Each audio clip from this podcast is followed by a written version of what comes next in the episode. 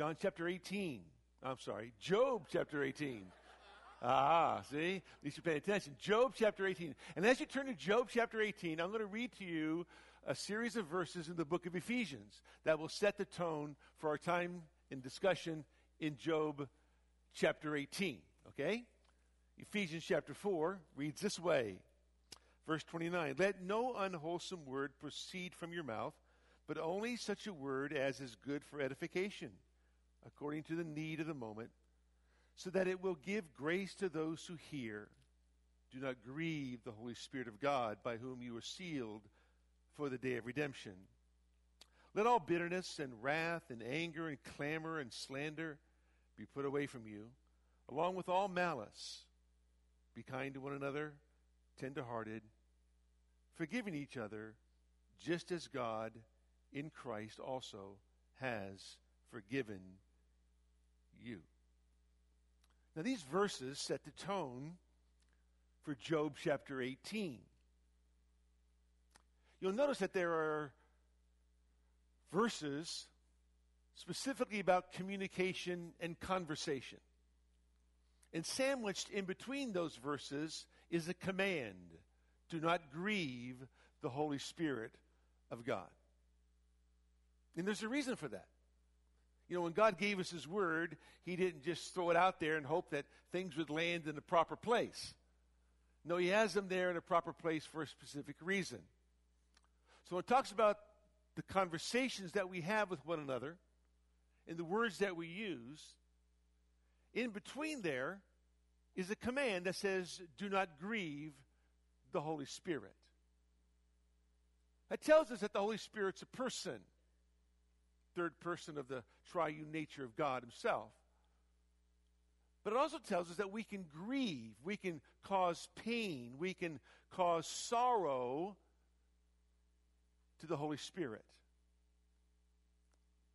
And the question comes how do we do that? It happens by the words we choose to use and the attitude behind those words. Why is that?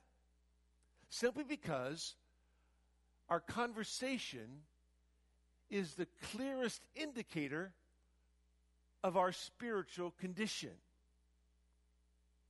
Very important. Socrates said these words Speak, friend, that I may see you. Speak, friend, that I may know you. He was right. In Isaiah chapter 6, verse number 5, it was Isaiah who said, Woe is me, for I am a man of unclean lips, and I dwell among a people with unclean lips. Why did he say that? Why couldn't he say, I'm a man with an unclean heart? And the people I dwell with have unclean hearts. Isaiah didn't say that. He said, I'm a man of unclean lips. Why? Because the words that we use truly are the clearest indicator of our spiritual condition. The words we use show us the condition of our heart. That's why the Bible says in Matthew 12, verse number 34, For out of the abundance of the heart the mouth speaks. Matthew 12, 37 says, By your words you shall be justified, and by your words you shall be condemned. In Romans 3, it says, Their throat, speaking of the unbeliever, is an open sepulchre. With their tongues they have used deceit. The poison of asps is under their lips, whose mouth is full of cursing and bitterness. Paul is discussing the depravity of man, looking at the conversation of a man. Because from the heart, a man speaks. Did you know? Maybe you didn't. That you speak on average of 18,000 words a day. It's equivalent to a 54 page book. Every day. Some of us a little bit more than others, but on average, 18,000 words a day. In a year, you will speak 66 volumes, each volume being 800 pages long. In other words, in your lifetime, one fifth of it will be spent in speaking. One fifth of your entire life is spent talking, speaking, commanding, using your words. The clearest illustration of this is the Apostle Peter. Peter, as you know, would, as the Bible says, follow Christ from a distance, Mark 14 tells us. It's always bad to follow Christ from a distance. If you're going to follow Christ, you follow him up close, right? But Peter would follow at a distance. And because he followed at a distance, it would cost him greatly. So the Bible says these words in Matthew chapter 26, verse number 69. Peter was sitting outside in the courtyard, and a servant girl came to him and said, You too were with Jesus the Galilean. But he denied it before them all, saying, I do not know what you are talking about. When he had gone out to the gateway, another servant girl saw him and said to those who were there, This man was with Jesus of Nazareth. And again he denied it with an oath, I do not know the man. A little later, the bystanders came up and said to Peter, Surely you too are one of them, for even the way you talk gives you away. Then he began to curse and swear. I do not know the man. And immediately a rooster crowed. No one dare associate Peter with Jesus after he began to curse and swear. Because followers of Jesus don't talk that way. Oh, your accent's giving you away. Oh, you were with Jesus of Nazareth. Oh, you were with the Galilean. We saw you. So, how do I get you to believe that I am not one of his? To speak in such a way that you'll never be confused that I'm one of his. And no one ever confu- confused that again until, of course, the book of Acts. But there he's filled with the Spirit of God and was used in a great and mighty way. We forget about the power of words. We forget about how we use our words. And Peter becomes the quintessential illustration of the spiritual condition of a man and how our words are used in such a way to show that we're a follower of Christ or we're not a follower of Christ. So we grieve the Spirit of God when there's bitterness and anger and clamor, slander. We use unwholesome words. The Talmud says this, I thought was quite interesting.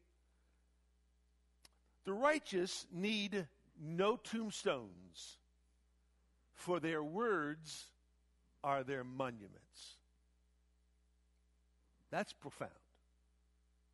The righteous don't need a tombstone because the words they have spoken throughout their entire life mark the character and the condition of that individual. So Paul says, let no unwholesome word proceed out of your mouth. It's where we get the, the English word rotten, right? That which is rotten is worthless and useless. So no, let, don't let any worthless word, any useless word, any rotten word proceed from your mouth. Now, I, I'm sure that a lot of you have fruit baskets in your house and you put fruit in them. And every once in a while you leave them there a little too long. And they begin to rot. Sometimes they get white spots on them. Sometimes they get brown spots. But if you leave them there too long, they begin to ooze all kinds of gunk, right? And you pick it up and it's really mushy and then it begins to infect all the other fruit in the basket. And in the bottom, you have this little syrupy kind of nasty stuff that's there. You, you, maybe you guys are cleaner than I am. I don't know. But that's just what happens. You don't want to eat it. You don't want to touch it. You want to get rid of it, right? Because it smells. It's rotten. It's good for nothing. That's the word that Paul uses in Ephesians 4 verse number 29. Let no rotten word, no filthy, useless, worthless word proceed out of your mouth.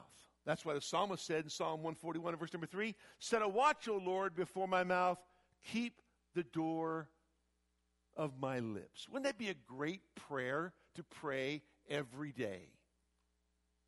A great prayer to pray before you ever engage in a conversation with somebody. Oh Lord, set a watch over my mouth and, a, and, and keep watch over the door of my lips. Colossians 3 8 says, But now you also put off all these anger, wrath, malice, blasphemy, filthy communication out of your mouth. Ephesians 5 says, But fornication and all uncleanness or covetousness, let it not be once named among you as become a saints, neither filthiness nor foolish talking nor jesting, which are not fitting, but rather of giving thanks.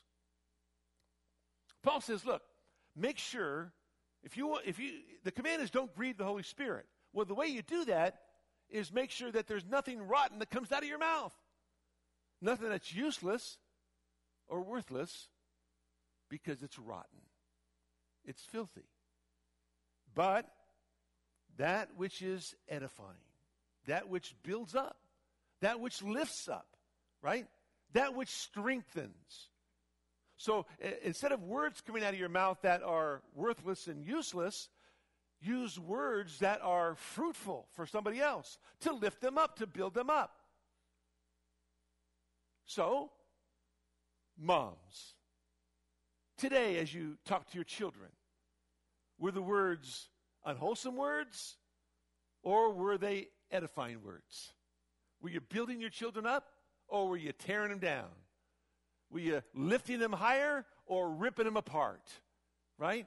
Or how about your marriage? Let's say your husband forgot Valentine's Day yesterday. What were your words like? Were they unwholesome words? Were they corrupt words? Were they worthless words? Or did you use that opportunity because he forgot Valentine's to build him up and lift him up anyway? See? We forget that all of our conversations speak loudly about the spiritual condition of our heart. So Paul says, don't let the unwholesome word come out, but words that are edifying, words that are necessary, that they might minister grace to those who hear them. So think about your conversations today. Did it minister grace? Did it, did it bless the person who heard you today? I mean, think about this. This one verse will revolutionize your marriage. Just this one verse will revolutionize the way you interact in your family. Oh, by the way, it will revolutionize our church. Think about that. Maybe we should put that on the door frame before we leave every Sunday morning. Let no unwholesome word proceed out of your mouth as you proceed from these premises. Maybe that would be a good reminder for all of us, right? Because if so, there's going to be the grieving of the Spirit of God. And we don't want to grieve God's Spirit. He dwells within us, right? In fact, He dwells in the heart.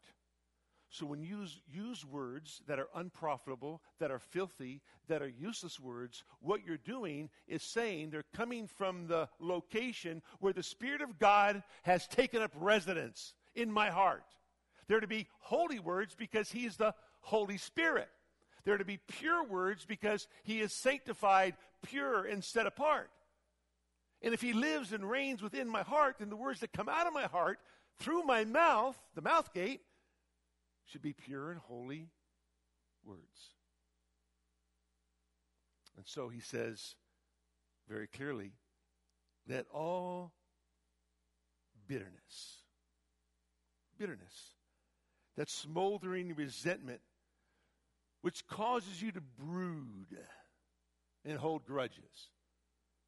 N- now I know that's none of you guys in here tonight. Those are the people that didn't come tonight. That's not you guys, right? We, we don't stew and, and sit and brood over conversations or situations that, that will cause me to be bitter. You're not that way, are you? Of course not. Paul, as he writes to these believers, wants them to understand you got to put away your bitterness. saw in Hebrews 12 a few weeks ago that a root of bitterness defiles many. Not just one, not just two, It defiles many.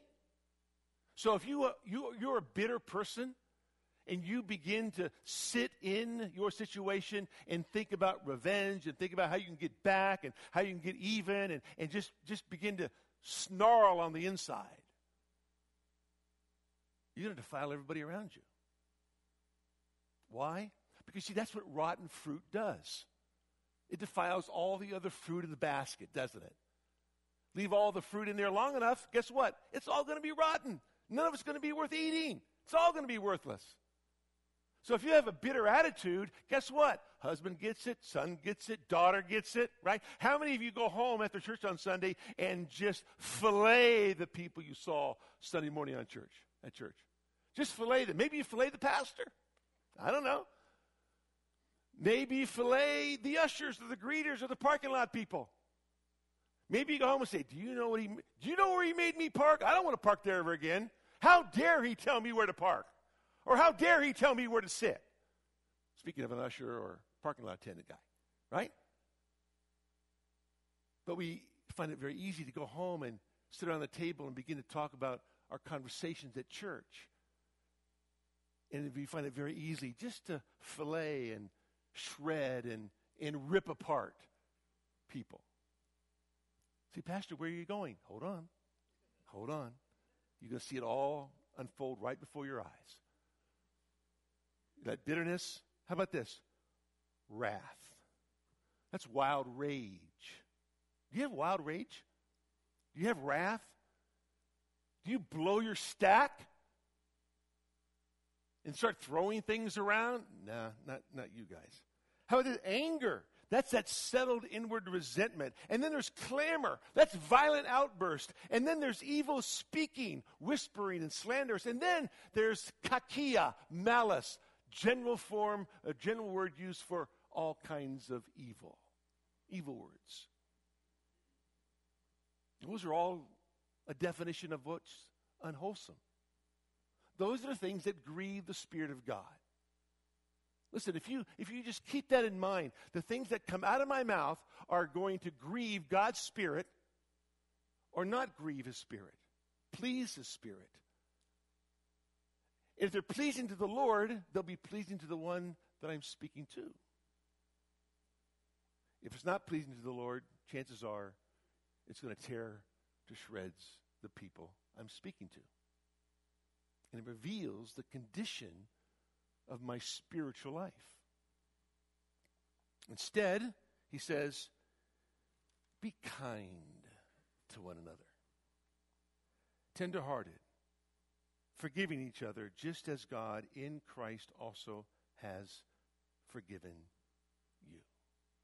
Kindness, tenderheartedness, and forgiveness is to be the quality of our words. So, why do we say that? Because you see, this was the intention of the three friends of Job. This was their intention. How do we know that? Well, got to go back to Job chapter 2. So if you got your Bible, turn back to Job chapter 2. For those of you still in Job 18, Put your finger there. If you're in John 18, that was my mistake, my bad. Remember Job chapter 2, verse number 11? Now, when Job's three friends heard of all this adversity that had come upon him, they came each one from his own place. Eliphaz the Temanite, Bildad the Shuhite, and Zophar the Naamathite. And they made an appointment together to come to sympathize with him and to comfort him. They had a purpose. They made an appointment. Hey, guys, we got to get together. We got to go see Job. We got to figure out how we can sympathize with Job. They, would heard everything that had taken place, right? They, so they weren't there when the fire came down out of heaven. They weren't there when, when the armies came and, and destroyed and, and killed his, his family. They, they weren't there when, when Job received this affliction from Satan. They weren't there for all that. But they heard about it. I mean, after all, he's the greatest man in the East, right? If something happens to the greatest man in the East, word gets out. Now, word probably didn't get out right away because they couldn't text their friends or email their friends. There was no phone calls to be made. It was by word of mouth. But by the time they, they, they received the information, they said, We're going to make an appointment. We're going to go see our friend because we had to comfort him. We had to sympathize with him. So it says, verse 12, when they lifted up their eyes at a distance and did not recognize him, they raised their voices and wept. And each of them tore his robe, and they threw dust over their heads toward the sky. They didn't know how bad it was. But when they saw him, when they're able to put their eyes on the man's condition, with all the open sores oozing with pus, with a head shaved and, and scratchy and, and itchy, sitting there in a in an ash heap, all by himself with nobody else around. They saw him from a distance. All they could say was, Whoa, we didn't expect this. This was nothing like I thought it was going to be. We had heard some things about what he had lost. We had heard about his health, but oh my word, I can't believe how he looks. He looks horrible. I began to weep. And they began to tear their robes out of mourning for their friend because they were coming to sympathize with him, to, to comfort him. That's what they wanted to do. Verse 13. Then they sat down on the ground with him for seven days and seven nights, with no one speaking a word to him, for they saw that his pain was very great. I, I wish we could just stop right there. We can't because we're going through all the conversations, right? But what changed? What happened? My man Zophar, Bildad, Eliphaz. Guys, what, what changed? Sitting there for seven days and seven nights, did you sleep? Did you not sleep? Were you awake the whole time? We know you didn't say anything, you just sat there. And this was the best thing you could do at the time. And you came to sympathize, you're doing that. You came to comfort, well, you haven't used your words yet, so you haven't comforted him yet, but you're trying to be there to be a support to him because no one else is. No other friends are there. His wife isn't there. So you came at the right time for the right motive, to say the right things, to do the right things. But all of a sudden, all that changed. They went from wanting to comfort him to condemning him. They, they, they came to build him up and began to rip him to shreds. They came and, began to speak unwholesome words to Job. And they didn't even think twice about it. In fact, the conversations began to grow with more and more intensity as time went on. And so when you come to Job chapter 18, you have Bildad. And Bildad is, is brutal, to say the least. So brutal, he concludes by saying, Job, you're like everybody else. You just don't know God. What kind of statement is that? That's definitely an unwholesome word. That's definitely not something Job needs to hear at this point, especially because he's the greatest man in the East, or by the Lord's words, on the planet, and he is upright, God fearing, right? Turning away from evil. That's who he is. So they begin to open their mouth and begin to speak, and by the time we come to chapter 18, now you know why we had the introduction that we did. There wasn't tenderness, kindness, forgiveness. There was anger, malice, bitterness, outrage. That they wouldn't see it his their way. That Job somehow was, was blinded to the reality of what was happening in his life. That Job was a wicked, wicked, evil man And if he would just repent, he'd be okay.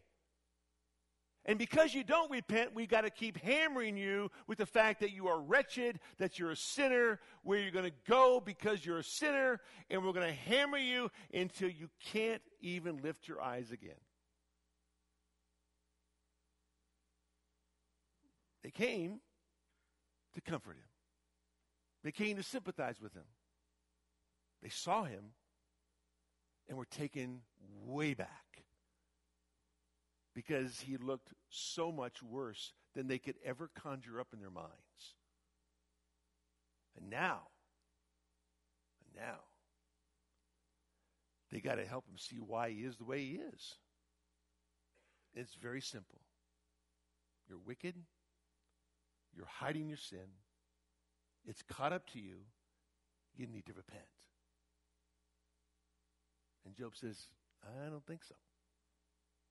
And they said, Yeah, take it from us, Job. That's the way it is. And Job says, No, I don't agree. You guys, in my mind, are not very wise at all. And that sent Bildad off the deep end. So, three points Bildad attacks, Bildad accuses, and then Bildad's argument verses 1 to 4 are his attack. Then Bildad the Shuhite responded, How long will you hunt for words? Show understanding, and then we can talk. In other words, you have no understanding, Job. It's your fault we're at a we're at an impasse here, Job. It's you. You don't have understanding, Job. You keep hunting for more words. You keep wanting to speak, say things that aren't true. But simply, Job, you just don't understand what's happening. We do, you don't.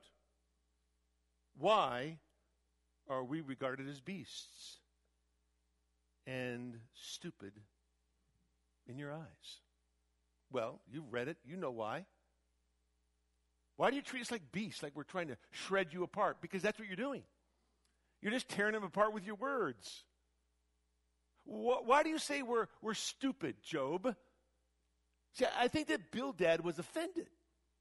I think Bildad was what, what, what took what Job said personally. You see, he couldn't he couldn't see the agony and the misery and the pain in Job. He could only hear and see what he wanted to hear and see. And as soon as Job said that you guys aren't as wise as you think you are, back in chapter 17, he calls them all miserable comforters tells them they are, are worthless physicians, Bildad's offended. I mean, after all, we came all this way. We made an appointment. We got together. And we came here for you, Job, and that's how you're going to speak to us? I don't think so, Job. I'm not going to let you get away with that one. Oh, you, verse 4, who tear yourself in your anger, for your sake is the earth to be abandoned? In other words, they see Job as angry. Now, Job wasn't angry. Job probably was intense. He speaks with intensity, he speaks with passion. I mean, he's the one in pain, right? He's the one who's lost everything. He has nothing. And so when he speaks, he's going to speak with some kind of intensity and passion about his voice, but they, they would take it as anger toward them. They took it personally. Because they stopped sympathizing long ago. They stopped wanting to comfort him long ago. As soon as he said something that they didn't agree with or didn't like, they took an offense. And now they're on the attack. That's what Bildad is. He says, For your sake is the earth to be abandoned or the rock to be moved from its place? In other words, Job, look, you're trying to convince us that this is happening to you and you're righteous. But you see, that goes against the way things are. You're asking God to abandon the way He set up the universe. You're asking God to abandon the way He's He's orchestrated everything. We know, Job, that the righteous are blessed and the wicked are punished. We know that. But you're asking God to turn that all upside down and go about it another way. And we just don't agree with that, Job. But they weren't right.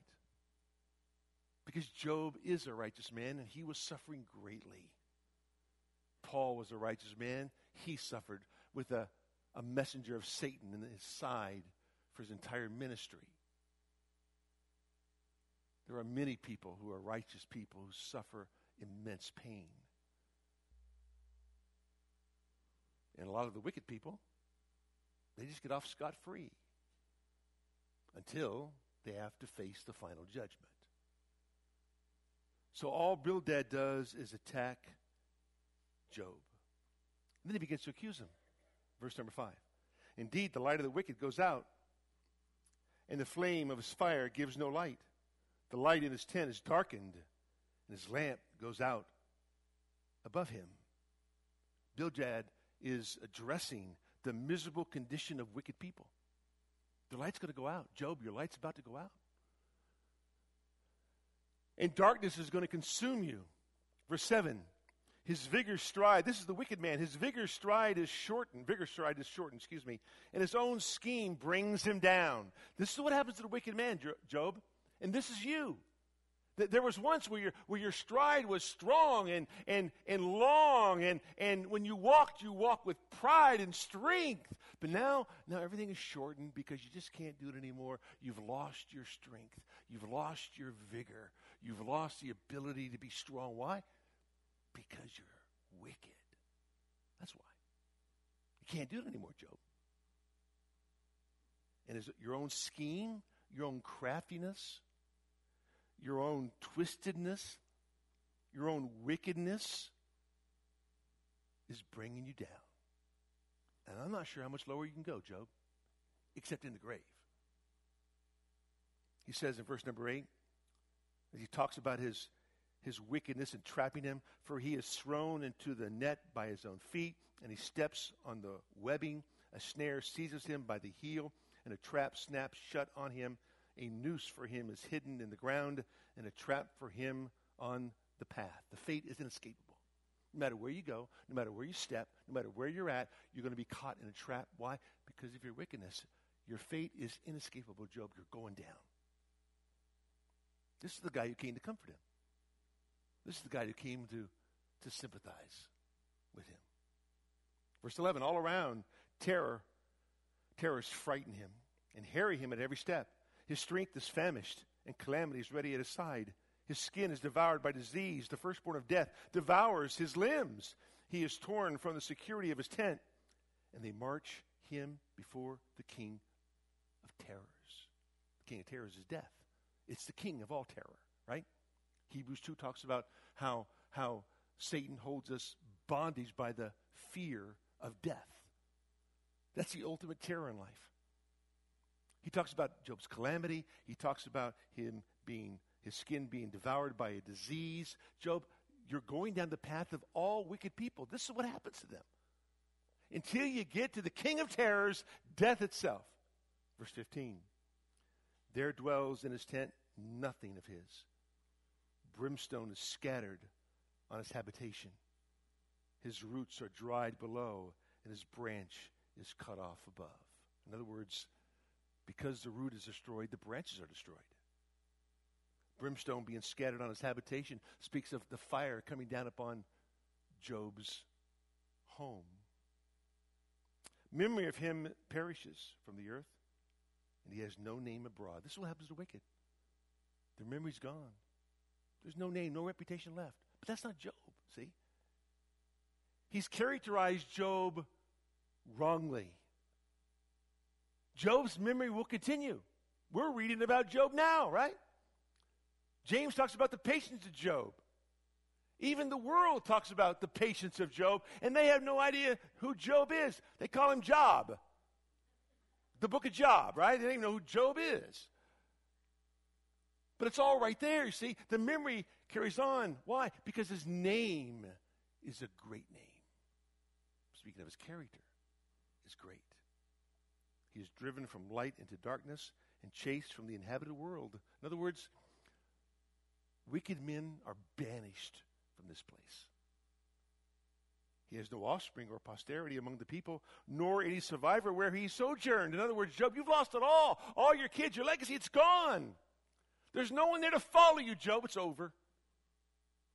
Those in the West, that is, those who have gone after him, are appalled at his fate. And those who are in the East, who have gone before him, are seized with horror. When the observer sees, this is their reaction. Surely such are the dwellings of the wicked, and this is the place of him who does not know God. That's how Bildad ends. In other words, Job, this is how it ends for the wicked. This is what's happened to you. Guess what, Job? Conclusion you probably don't even know who God is. Let no unwholesome word proceed out of your mouth. Only that which is good and edifying to those who hear, that you might minister grace to them. They had a great intention when they started out. But when Job didn't see things the way they saw him, saw them, they became angrier and angrier at Job. They just couldn't get him to see their side.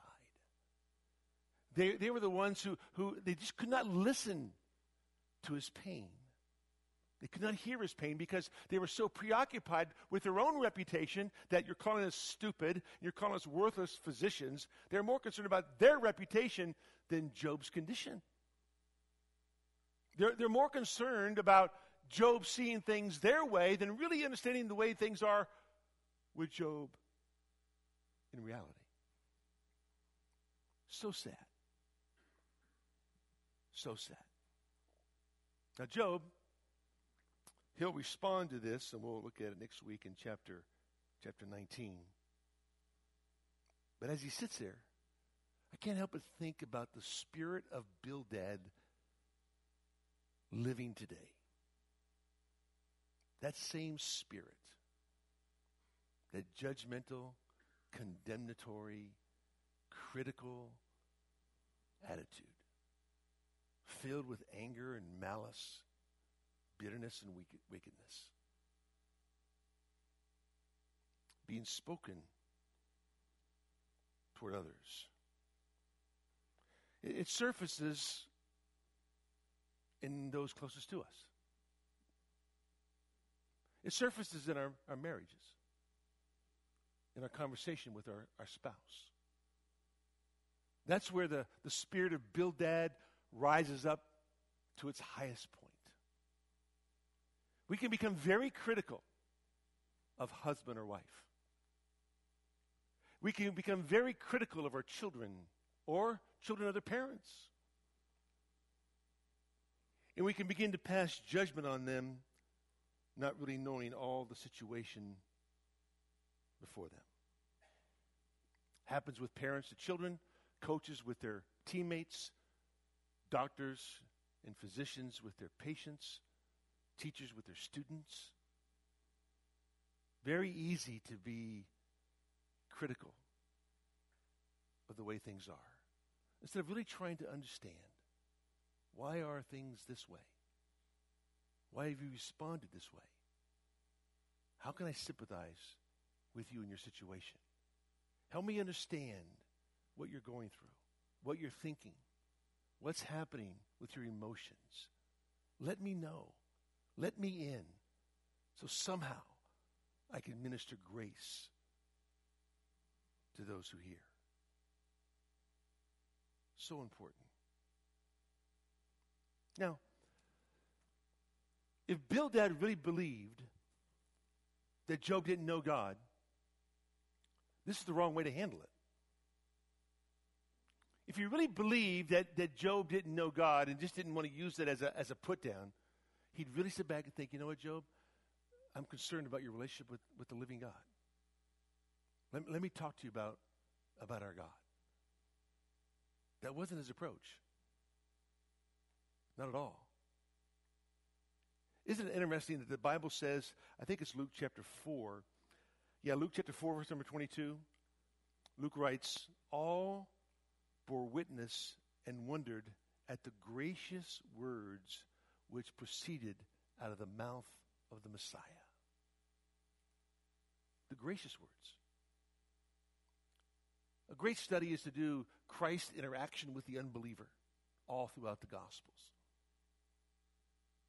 His interaction with them is different than the unbelieving Pharisees, the, the legalists, the ritualistic people. It's different because he talks to them in a way that helps them understand their condition. And even with the rich young ruler, when he, when he walked away, the Bible says that the Lord felt love for him in his heart.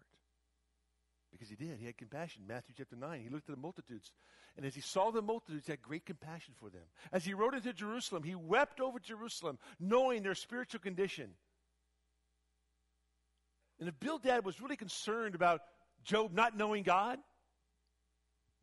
he had the classic opportunity to begin to present the true and living God to him. First of all, by modeling to him a God like response to his condition, and then speaking to him as God would speak to him about his eternal soul. But he didn't do that. Not at all. He just wants to lash out at Job and just say, This is the end of the wicked person who don't, don't know God. And Job, this is where you're at. And so the conclusion is, You don't know God either. Not trying to help him understand who God is. As I think about this, I, I think of the fact that, that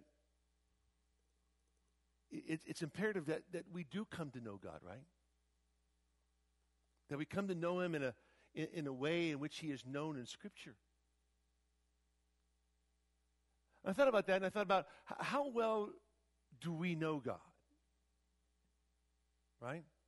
I told you before there, there are four principles in life that, that should govern everything you do. I'm going to give them to you again. I gave them to you earlier in our, in our series. I gave them to you during our study of the book of Daniel. But it's this to be is always more important than to do, right?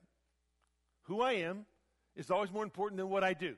So to be, character, is always more important than what I do, conduct.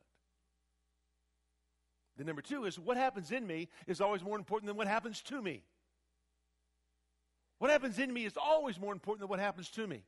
Because God is at work in my heart continually. The inner man is being renewed day by day. Even though the external man is fading away, the, the internal man is being renewed day by day. So what happens in me is more important than what happens to me. That's number two. Number three, being faithful is more important than being successful. And number four, knowing God is more important than knowing anything or anyone else. Knowing God is more important than knowing anything or anyone else. Knowing God is everything. And Job knew his God. Did he understand everything about God? No, he didn't. But for a man who didn't have theology books, for a man who didn't have a Bible, okay, for a man who didn't have great Bible teachers, he knew a lot about his God.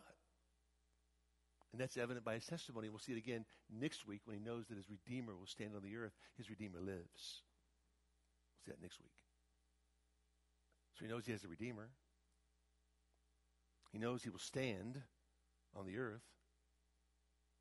He knows that his Redeemer lives, so he understands probably a death and resurrection of the Redeemer. He understands something. But the fact of the matter is, is that every one of us needs to be in the process of getting to know our God. So I thought about this and I, and I wrote some things down. And, you know, we, we say that we know that God is love. If that's the case, why are our lives so insecure? That's a good question. If we truly know that God is love, and that love is an unconditional love, why is my life so insecure? Could it be that I really don't know the God who is the God of love? If I know that God is, is all wise, that God is wisdom, He's given me the spirit of wisdom, then why is it I act so foolishly all the time? That's a good question. Do I really know the wisdom of God? If I say that I know the power of God, that He's omnipotent, that He's the Almighty God, the, as the New Testament calls Him, the Pantocrator, as the Old Testament calls Him, El Shaddai, the Almighty God, why is it I live in so much fear? If He is Almighty, He is all powerful, He's a creator of heaven and earth, why is it I would even begin to fear anything anyway? But we do. So I ask myself, how well do I know my God? If I believe that God is all knowing, that He's omniscient, then why is it I don't know where to go tomorrow? And God knows.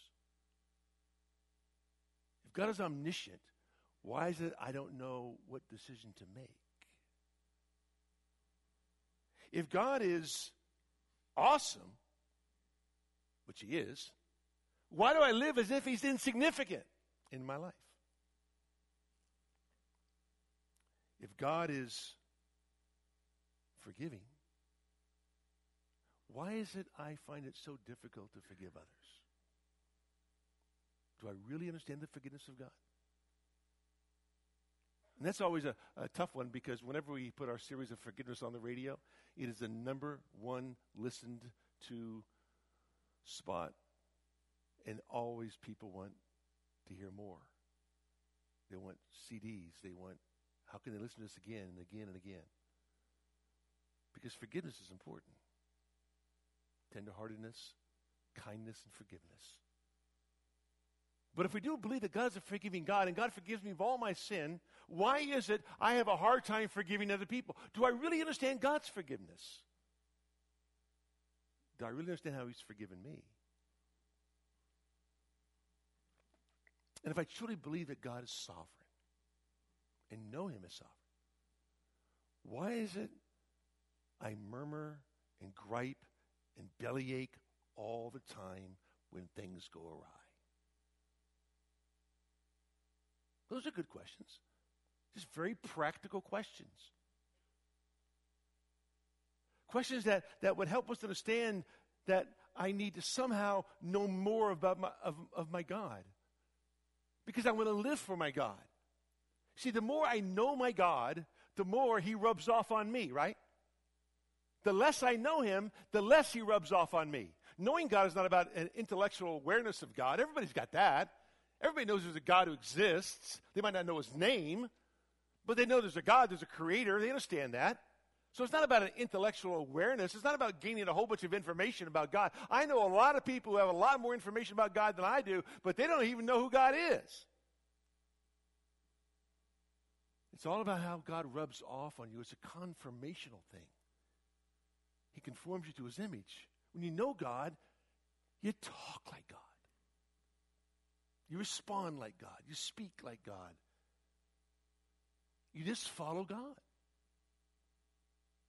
Now, do you do it perfectly? No, none of us does it perfectly. But there's this ever increasing growth in my life where I'm beginning to look more and more like my God. I, am beginning to, to be able to speak more and more like my God would speak because I know who He is how he responds and, and what he says. You see, the problem with Bildad, Zophar, and Eliphaz is they really didn't know God very well. And they thought they did. and the guy they thought didn't know God really did know God. Intimately, see? And they wanted to condemn him because in their minds, they he didn't know the God they knew like they thought they knew him. But they really didn't know him. Not very intimately at all. So when Paul is in that Mamertine prison in Rome, just about to be be killed, He asked for Timothy to send the scrolls, to come, to come to him quickly, come before winter, and bring the scrolls and the parchments. Why? Because the depth of his heart, oh, that I may know him and the power of his resurrection, the fellowship of his sufferings. Paul, you're going to die next week. Relax, dude. You're going to be in his presence. You don't know everything then. No, bring, bring the parchments. Bring the scrolls. Because I need to know more. I need to feed more. I need to learn more. I want to learn all I can before he takes me home to be with him. That's what it should be for us, right? A longing, being driven to the Word, to hear the Word spoken, to read the Word written, and to be able to understand all that my God is. My prayer for you and, and for me is as we come to know God, there'd be less and less unwholesome words that come from us, and more and more wholesome words, good words, kind words, tender hearted words, so we can minister grace to everybody around us. I wonder what the ash heap would have looked like had Zophar, Bildad, and Eliphaz had that mentality throughout their conversations. Probably a lot different than it does in chapter 18. But Job, Job will respond, as he always does, patiently articulating his belief in his God. Let's pray. Father, we thank you for tonight. What a joy it is to be able to, to look into the Word of God as we gather together in the middle of the week, we realize, Lord, that it's a few more days until Sunday, first day of the week. And we're making it through until we get to the end of this week. And our prayer, Father, is that the word spoken, the word preached from the book of Job and the book of Ephesians would be a word that would touch us all, move us and motivate us to live for the glory of our King that we might give glory to your name every day. Lord, go before us. We don't want to converse with others like, like Bildad does. He's so brutal, so unkind. May we, with kindness and tenderness and forgiveness, speak to those round about us, that they would know the true condition of our heart. We don't want to grieve the Spirit of God, not at all. We want to please the Spirit of God. So may the word of Christ dwell in us richly, be at home in our hearts. So when we open our mouth, your words, God's words, the word of God comes out to minister grace to those who hear. In Jesus' name.